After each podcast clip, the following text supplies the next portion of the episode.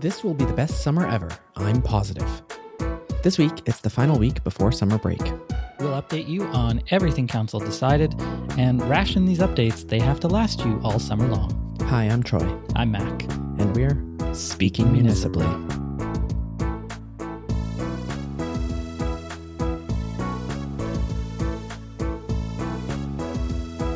Welcome back to Speaking Municipally, episode 186. This NPR voice that I'm doing is actually the result of COVID 19. Oh no. It has now got me. We're recording this on Wednesday, and as of noon today, I tested positive. So this is a fresh bout of COVID. I would say you can see my progression into abject horror over the next couple of weeks as the disease ravages me. But as we mentioned in the opening, it's summer break. So this is the launch off to summer for me. I guess uh, good timing in that you get a break to uh, to rest and recover, but never good timing to get COVID. Troy podcast hosts, they're just like the rest of us. We're not superheroes, but we are super writers of bad jokes in the rapid fire segment. Encouraging more women to apply for and work with engineering companies has been a long-standing problem for the industry, but Stantec leadership in Edmonton have been trying their best to increase equity. Unfortunately, frank conversations are going to be required with Stantec's executive leadership after a glass window once again fell from the 29th story of Stantec Tower. The glass ceiling is a metaphor, guys. You're not helping. Industry advocates are calling for a night mayor in the city of Edmonton, citing the need for after hours venue support, building entertainment districts, and supporting the nighttime economy, as well as establishing a coordinated effort to move on King's Landing past the wall and plunge the realm into an internal winter. The city of Edmonton has removed a plaque memorializing Frank Oliver outside the Fairmont Hotel downtown. We at Speaking Municipally wanted to confirm that the removal was not just for a temporary cleaning, so we reached out to the city and through a press secretary, they confirmed that the plaque will be reinstalled only when the funicular operates reliably on a consistent basis. So, congratulations to the citizens of Edmonton on being permanently rid of it. Speaking Municipally is a proud member of the Alberta Podcast Network, locally grown, community supported. And with Pod Power, our sponsors are making it possible for us to amplify the voices of Albertans and Alberta podcasters. This episode, the Edmonton Community Foundation is helping us give a Pod Power shout out to Bookwoman, a podcast about editing, publishing, and writing Indigenous stories. Three Metis librarians eh, representing nations from across the homeland aim to inspire Indigenous peoples to share their stories in whatever form that they enjoy. Guests include Indigenous storytellers from diverse mediums like podcasting, burlesque, books, comics, social media, films, music, and everything in between. You can listen and find out more at bookwomenpodcast.ca. Well, Mac, uh, we said it in the opening. It is now time for the best summer ever. Council is now on summer break. As we're recording this on Wednesday, they have recessed and have taken off. Mac, usually when people are taking off for a vacation, they finish their work before doing so. I don't know that council quite did that this week. No, and I would say that has been a little bit of the story of this term, certainly uh, since the start of the new year. I believe there was a report earlier uh, this spring that said that the current council is actually, you know, spending less time per meeting than previous councils, but I just don't see how that's possibly true given the number of continuations and delays and postponements that we've seen this council term. It was fitting that this week council didn't wrap up on Monday with their council meeting. They had a continuation that went over to today to Wednesday. And not only did they not get to the end of the agenda, booting a whole bunch of motions, you know, over to the next meeting, which we can talk about, we also got something new, and that was a challenge. Have you ever seen a, a challenge to the chair at council, Troy? I think Mike Nickel thought about doing one once and then backed down. So, no, I've never actually seen one actually happen. Well, this was really interesting. And the, the city clerk, I think, in the meeting summed it up best when she said, quote, the public has no idea what just happened. and asked the mayor to basically give an explanation. So all of this is related to notice of motion. They were on to the, the sort of end of the meeting. You know, councilors had previously given notice that they were going to make motions at the council meeting, and they were starting to do that. And one of them was from Councillor Jo-Anne Wright. She had given notice on uh, back in June and said that she wanted to make a motion regarding temporary positions at the city of Edmonton. So this is an HR issue. It's about workforce. They want to understand, you know, is the city using too many temporary positions? Is that having an impact on the number of permanent employees that they have? Or, you know, is there a lot of overtime that's happening? That kind of stuff. And when she wanted to make the motion today at the meeting, she asked about making a change to it to, in addition to what she had before, ask for some metrics, some salary ranges, that's that kind of thing. And the mayor, who's the chair, of course, of the meeting, said that that was a substantive change to the notice and that it was out of order, and so that she would have to give notice again in order to make this new motion. And there was a little bit of discussion about this, and then Councillor Erin Rutherford said she would challenge the chair's ruling. And it's the first time it's happened on this council, certainly, and uh, and the city clerk, you know, noted that it doesn't happen very often, and had to kind of remember what their practice is for this. But essentially, challenges to a chair's ruling are not motions; they're not debatable, so they essentially just call the vote. And to be really clear, the vote on a challenge is: Do you agree with the chair's ruling or not? So a yes vote is you agree with the chair; a no vote is you agree with the challenger. And all they need is a third of the people present to agree with the chair's ruling, and then the challenge fails. So the vote was six to seven, which means more than a third of the people there thought Mayor Sohi's ruling should stand. And so the challenge from Rutherford failed. And it was just kind of an interesting moment that, you know, first time in this council term where we've had this sort of uh, this, this challenge to a chair's ruling, and everybody kind of was learning about how to do this. And to his credit, you know, the mayor handled it like a champ, I think, and you know, just wanted to make sure people followed the right process and you know was quite happy for the the challenge to go forward and everything like that. So in the end you know the challenge failed and i can explain what happened next. Let me just clarify because this sounds like the most edmonton city council thing to ever happen because this was a bunch of bureaucratic snafu that seems dramatic about something that truly does not matter because what was happening here was Councillor Wright was trying to introduce a motion and she wanted to change slightly the motion that she was introducing. Now, of course, she could have just made an amendment to this motion, and I believe she did, and that would have done the same thing. And yet it was ruled out of order. That was challenged. There was this big fight about truly nothing, which I imagine right. took up some time. And is it any wonder that City Council has so many continuations?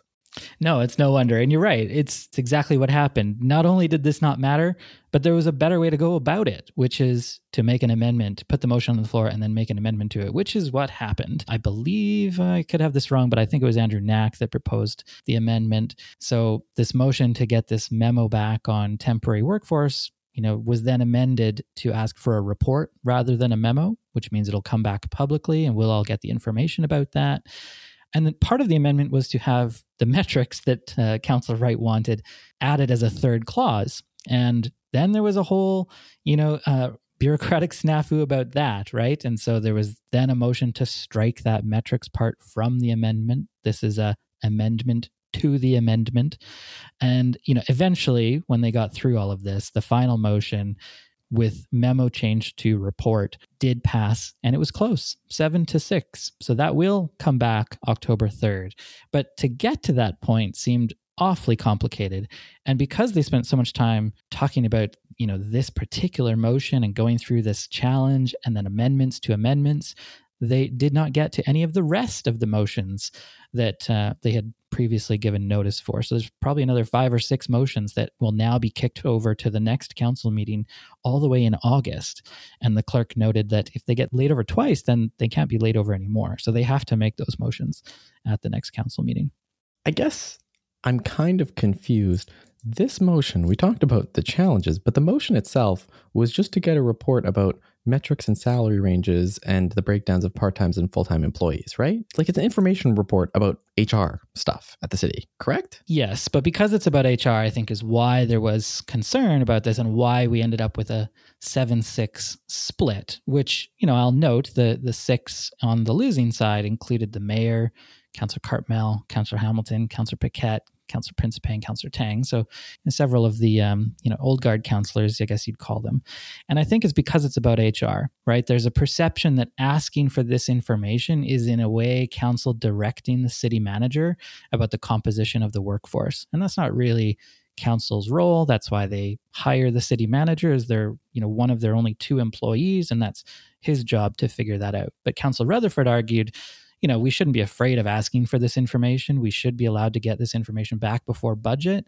And, you know, she argued that they have to be accountable to citizens and understanding if there is, you know, high costs because of turnover or overtime you know, is something that council should be concerned about and that they should be able to say to citizens, we, you know, we've taken a look at the organization. We know that it's being run efficiently. And, you know, enough of her colleagues agreed. This brings back echoes of the police commission to me. Sure, we hire the city manager to do a job and we've given them delegated authority to do it. But if we never ask how they're doing it, how do we know if our employee is doing a good job? This seems a lot like, you know, we give the police commission an envelope of money.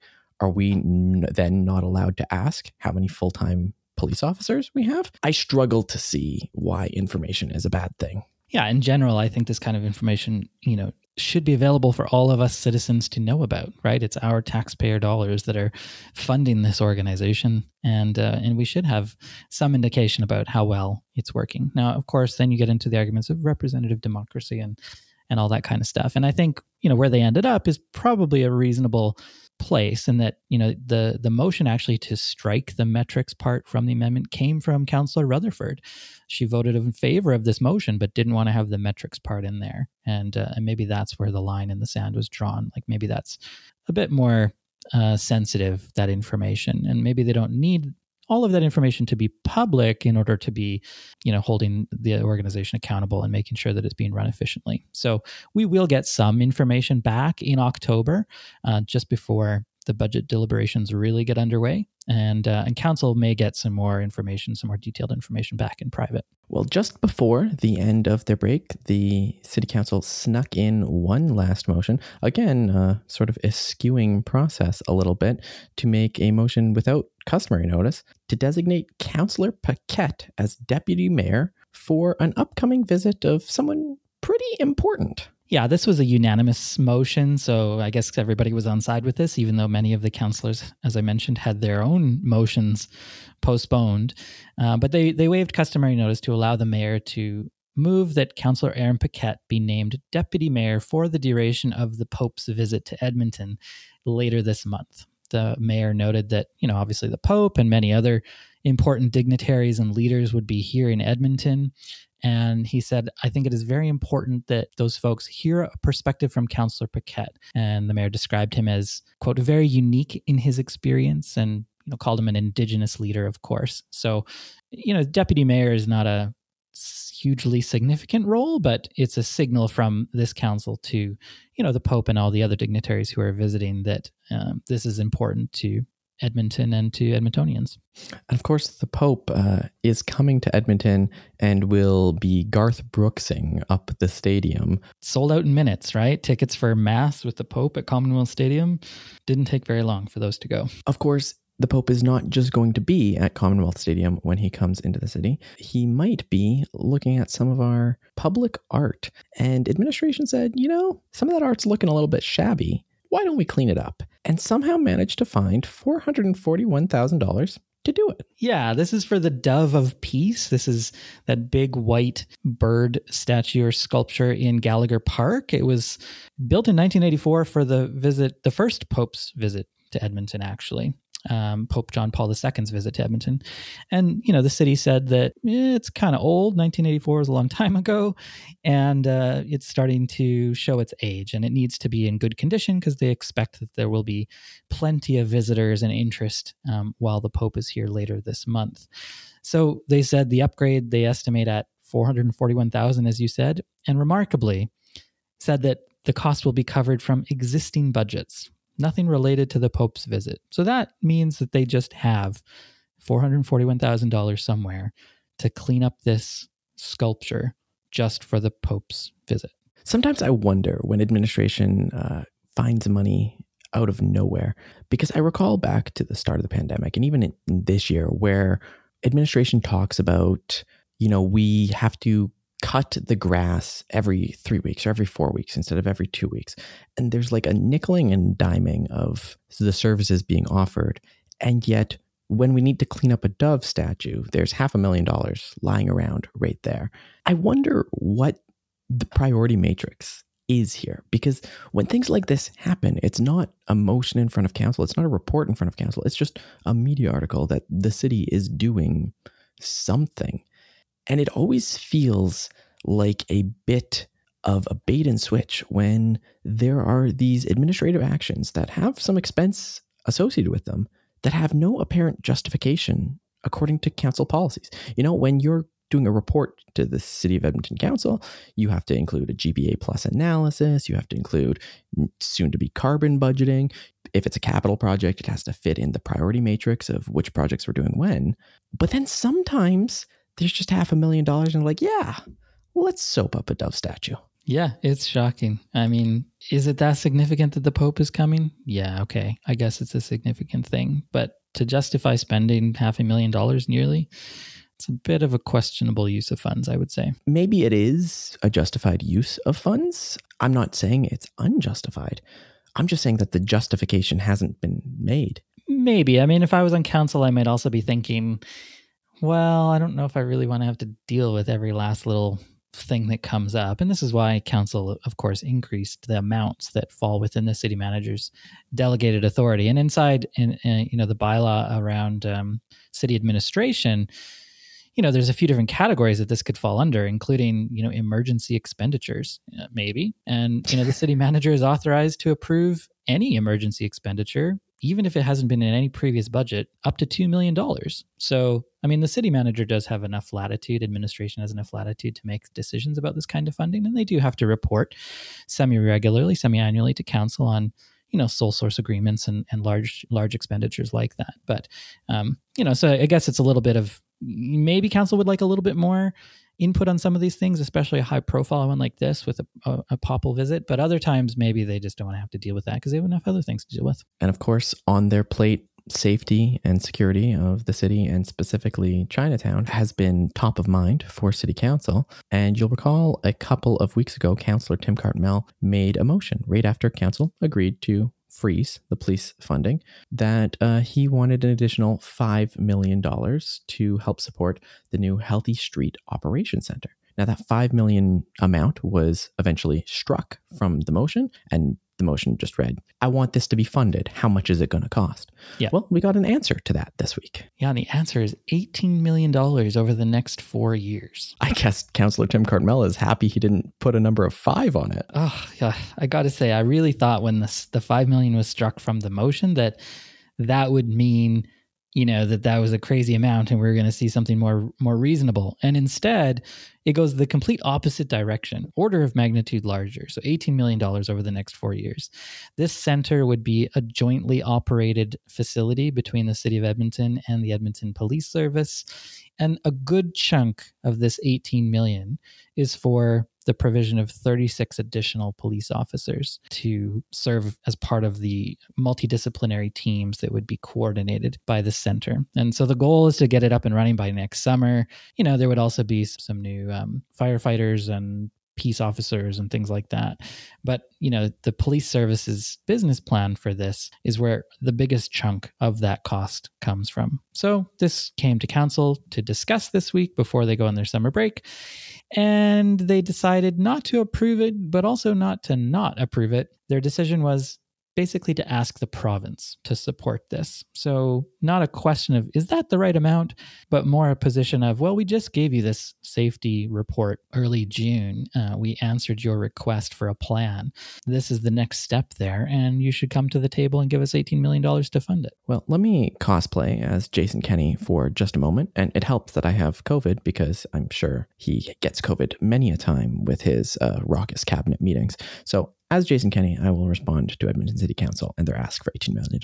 Mr. Premier, can we have $18 million? No. Wow, that was a really productive discussion. Pretty please? Still no? I recognize the context that we just had this safety report and that the politics of the province demanding a new safety plan, the city of Edmonton moving to establish new safety criteria, and then the province refusing to fund it. The optics of those don't look great for the UCP. But when have the optics ever looked great for the UCP in Edmonton? Uh, that's never seemed to be a concern in the three and a half years of their terms so far. I think just back to last week, the province posted nearly a $4 billion surplus, and yet the city of Edmonton can't find $11 million to operate our existing capital funded support infrastructure for affordable housing. To say that the province is going to fund this, I think is going to be a hard no, and council is going to have to deal with the $18 million come budget. Yeah, the mayor said incredibly that he thinks he has the sense the province wants to help. And he said this while also reiterating, as he did when the, the budget surplus was announced, that Edmonton, he says, gets the lowest per capita funding to support ending homelessness in Alberta compared with the other seven cities. And so he's been kind of making this case that, you know, Edmonton isn't getting its fair share. Here's an opportunity for, you know, the province to put some funding to right that wrong, to make it a little bit more equitable. It's interesting that he makes that argument because I don't think this operation center has you know, very much to do with ending homelessness.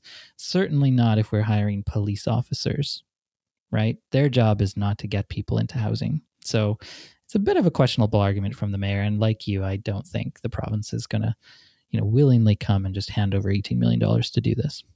One of the proposals to get people some additional shelter this summer was a proposal for a pilot of city run homeless encampments, which would essentially just be, you know, uh, the city sanctioning and providing some support and services to existing encampments in small, uh, specific locations across the city.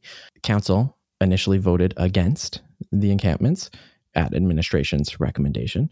Administration, you'll recall, then changed the recommendation to say, yeah, you should do this. And now council has voted on the proposal to run city sanctioned encampments, and they have voted no, we're not going to do this. Definitely not. The proposal was to run three small encampments. They'd be about 20 tents each from early August until October you know, me, being sanctioned means that the city would provide some basic amenities like some washrooms, on site support from social services, maybe even some food or something like that.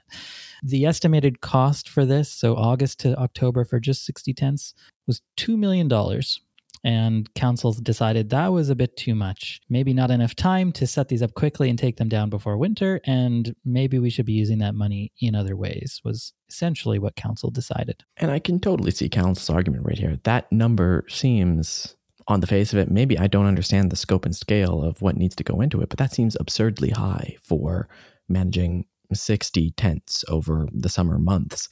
It almost makes me feel like this is one of those numbers that was set up to fail, that this number was designed to be so jarring that you couldn't reasonably vote for it. I certainly had that thought as well, Troy, that, uh, you know, where did this number come from? We didn't get a lot of detail about how they arrived at that number, but, you know, it's not too out of line with the other suggestions that administration brought forward. So there were some other temporary, you know, housing options that will be considered because essentially what council decided was no to the encampments, but bring us back some options on other temporary housing approaches. One of those is a tiny home village, and they estimated that setting up 60 units in a tiny home village would cost $6 million. Um, another was to use workforce trailers, like the kind that you see on construction sites. And that one's a little better because you'd get 140 units there for $6 million. And then the one that seems like it has the most legs, and probably, if I had to guess, is something that will happen in the future, is the idea of repurposing hotels. And, you know, the estimate there was 200 units would cost about 4.2 million dollars. So there's advan- disadvantages, right, in that there's not like a ton of empty hotels around or anything like that and they're often in locations where you might end up getting quite a bit of opposition to you know the conversion of a hotel but that does seem like an option that you know could when this report comes back be something that council goes for but all of those are temporary solutions, right? And Christel Kjenner, who we've had on the podcast before, she's the director of the city's affordable housing and, and uh, homelessness file. You know, she said this basically reinforces that permanent housing and funding permanent housing is the best option. It's the most cost effective. That's what we should be doing. Well, before we dive into summer, we have to talk about one last thing the best summer topic to talk about. The thing that, when you think about Edmonton summers, when you think about the long evenings, the warm air heritage days, this is the item that you think about. You think about snow and ice control and council, they made sure to talk about snow and ice control this week. Oh, you know, it's my favorite topic, Troy. Snow and ice control. It's the one thing council can talk about year round. Seems like we're always talking about this. There was a report recently about options to improve the quality of the city's snow and ice control program, how we can do better clearing of residential roads, active transportation, maybe make better use of all the equipment that we've got. And there was a range of options. And this is not the last we'll hear of it. Council will be discussing spending tens of millions more on snow and ice control when they get to the budget deliberations. But for now, they've agreed to spend $4.7 million just for the rest of 2022 to clear roads and bike lanes faster when winter inevitably comes uh, before the end of the year. And, you know, it's a modest amount, is what Councillor Cartmell said. He kind of described it as you know, a way to get some things started and make some improvements while they start to have this larger discussion about, you know, spending maybe more than $30 million more on snow control than we already do. We currently spend about, I think, $60 million or so on snow and ice control. You know, they're talking about potentially spending another 30 million on that on top of that which you know would be a, a, not insignificant tax increase. That's a nearly 2.2 percent tax increase if council decided to go forward with that. Yeah, of course, the context of this is after last winter, I think it became clear to most Edmontonians in the city that snow clearing is not working. The city piloted clearing down to bare pavement, which led to windrows, which led to oceans and clogged drains in many neighborhoods. Bike lanes were not cleared sometimes weeks after snowfalls, despite having a 24 to 48 hour priority clearing schedule. So I think most residents of the city, no matter how they commuted, had an issue with snow clearing. But I think the most interesting part about this discussion will it will be a precursor to discussion of sprawl, and maybe we as a city might finally get to the point where we can address it because Edmontonians are finally feeling in their snow clearing budget the effects of urban sprawl. We saw in the report that, you know, the amount of roads that the city clears increased by nearly a quarter over the uh, past five years. And of course, we talked about this. That's because of the inclusion of alleys. But the city's roadway budget is increasing. The amount of roads that we maintain is increasing, whether through annexation or additional clearing infrastructure or just regular old sprawl. And the taxes are not rising with it. So I hope, I hope the result of this is we do clear our roads better of snow. We talk about exactly how we got here and maybe, just maybe, stop doing the same thing that's causing this problem. well, I hope you're right. Not everybody on council agrees with you. Councillor Principe, who ultimately voted in favor of the 4.7 million for this year, basically blamed it all on bike lanes and had several questions about why clearing active pathways is you know zero half a day to clear those where the average for sidewalks and ramps is nearly three days you know she said that's a huge discrepancy basically pointing the finger at bike lanes to say that we're not allocating our resources very effectively but to me the most interesting part about this is this 4.7 million is supposed to you know improve for this year the snow clearing and the service levels on active pathways and roads, right? And the city administration said there will be a noticeable improvement on the service levels. But they also said that this money won't do anything to improve how windrows or public spaces or other pathways are cleared. that they need even more money to do all of those things. So some of those problems that you've just described that people experienced last year, you know, aren't even going to be addressed by this fairly modest amount that we're getting in 2022. What precisely did they itemize that I am going to notice then? I mean, the, the thing they explained is that it will be faster, right? That uh, clearing roads and bike lanes will just happen faster this year than it has in the past. It's not changing the snowpack amount or or any of the other. Uh, you know, it's not like we're starting to clear things that we weren't clearing before. It's just that they said this money will help us do it a little bit faster. Well, I have COVID, so I cannot be held responsible for this lackluster transition. That's the end of the episode. Here's an ad. This episode is brought to you by Alberta Blue Cross. Alberta Blue Cross understands that running a small business is tough, and they understand that business owners in Alberta are busy. Let Alberta Blue Cross give you peace of mind with a group benefit plan.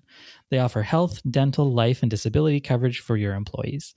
Alberta Blue Cross group benefit plans are easy to manage anywhere, anytime, and on any device, making it easy for you and your employees. To learn more and explore your options, head to ab.bluecross.ca. Well, council is now on vacation or recess, as they like to call it, until August 8th, which means so too will our podcast go on recess for the summer. With no election this year, Troy, I think we've earned a, a small summer break. Yeah, uh, I will be happy to take this break. Uh, wish it was starting on better terms, of course. But Mm. of course, I will be trolling around on Twitter all summer. Uh, listeners are welcome to reach out and uh, engage with my uh, high quality posts. Uh, you can always send us an email, or I believe if you go back through our back catalog, you can find a link to our voice link. And you can send us a voice message. There's many ways to engage, but of course, Mac, the best way to engage with Taproot is to what? Uh, buy a subscription? Buy, become a member, read the Pulse. Those would be two great places to start. The Pulse is our daily news briefing, gives you an overview of everything you need to know about Edmonton every single weekday. And if you like the work that we're doing, you want to support us and uh, enable us to do more great work, then certainly uh, en- encourage you to become a member. Taproot can be in your inbox all summer. We will not be in your podcast app for a little while longer. Until the fall, I'm Troy, I'm Mac. and we're speaking municipally.